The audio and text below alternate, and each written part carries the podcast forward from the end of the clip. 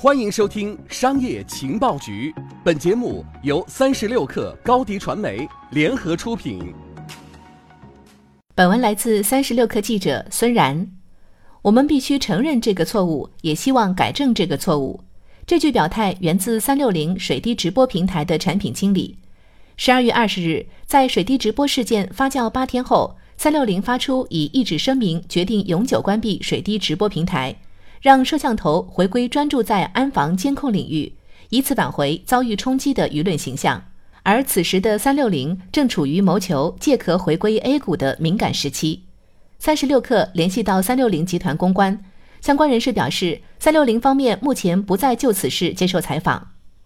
事件起源于十二月十二日自媒体人陈菲菲的一文，一位九二年女生致周鸿祎：“别再盯着我们看了。”文章指出。三六零智能摄像头链接的水滴直播平台，会导致人们不知情的情况下被直播，特别是在健身房、饭馆这类公共场所。虽然三六零起初并未预料到事态的不可控性，在十三日的媒体沟通会上，周鸿祎把矛头指向了黑公关，并表示水滴直播会继续做。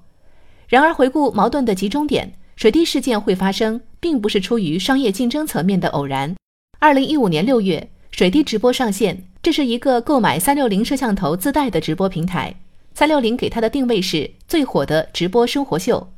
在一份公告中，水滴直播团队表示，此前决定把直播做下去，是因为看到了用户直播自家宠物、农民直播果园、中小商户直播店面推广的需求，但在监控基础上添加直播功能一直受到争议。今年四月，有媒体爆出三六零水滴平台直播全国多所学校幼儿园的教师和宿舍画面，被诟病为侵犯学生隐私。彼时，三六零紧急下架了相关内容，但水滴直播继续运营下去。直至这次，关于水滴直播所拍内容商业化的讨论，激发了用户的情绪点。实际上，水滴直播争议的核心在于部分用户称在不知情的情况下，发现自己被直播了。这其中有购买摄像头自用的人，也有进入商铺后被购买摄像头的商家拍下直播的路人。三六零在回应中强调，智能摄像机出厂时的直播功能是默认关闭的，需要用户手动操作五步，并按照互联网直播相关规定实施严格的后台实名验证才能开启，否认了个人用户不知情开启的可能性。但商用店铺直播路人却成了水滴直播最大的漏洞。由此引发的一点争议是，当直播侵犯到公共场所中普通人的隐私，这份侵权责任究竟应该由直播平台还是购买了摄像头的商户承担？三六零曾通过官方微博回应称，三六零智能摄像机的用户协议要求商家开通直播时需要张贴提示贴纸，以告知顾客，如果没有张贴贴纸，水滴平台有权切断直播信号。部分商家在进行水滴直播时，没有尽到告知消费者的义务。从这则声明中看，三六零认为，由于是否开启直播取决于购买摄像头的商户，这个群体应当承担由此带来的侵权责任。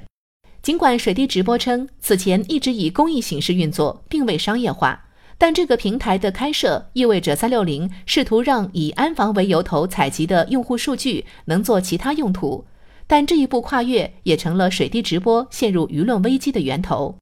如今，水滴直播上的不少商户通过直播的方式获取流量来推广店铺，一旦涉及到流量运营，这就难免会发展成一门生意。店铺中被拍摄的路人往往难以接受自己的数据被加以利用，推动商户的商业化。事实上，采集来的用户数据商用已经演变为一种趋势。如今热门的新零售、人工智能、智能硬件等创业风口，正在勾勒出一种全新的商业运作模式。通过前端的传感器采集线下数据，跟店铺的货源体系以及支付体系打通数据，以尽可能全面地拼凑出用户画像，为用户提供营销等服务。三六零智能摄像机的舆论风波，也让更多人关注到智能硬件普遍的隐私保护问题。一位智能音箱从业者告诉三十六氪。采集隐私数据的传感器公司很多，但关键是看采集后如何使用。我们会在用户协议里说明，数据只用于训练算法，数据所有权还是用户的。而三六零的问题是把一些人直播出来了。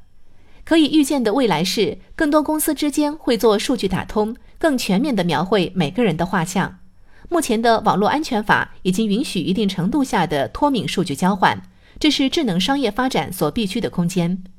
公认的一点是，中国人工智能的落地速度不亚于美国，甚至更快。而如何拿捏对个人数据的保护尺度，让立法跟上行业发展的速度，会是接下来最大的挑战。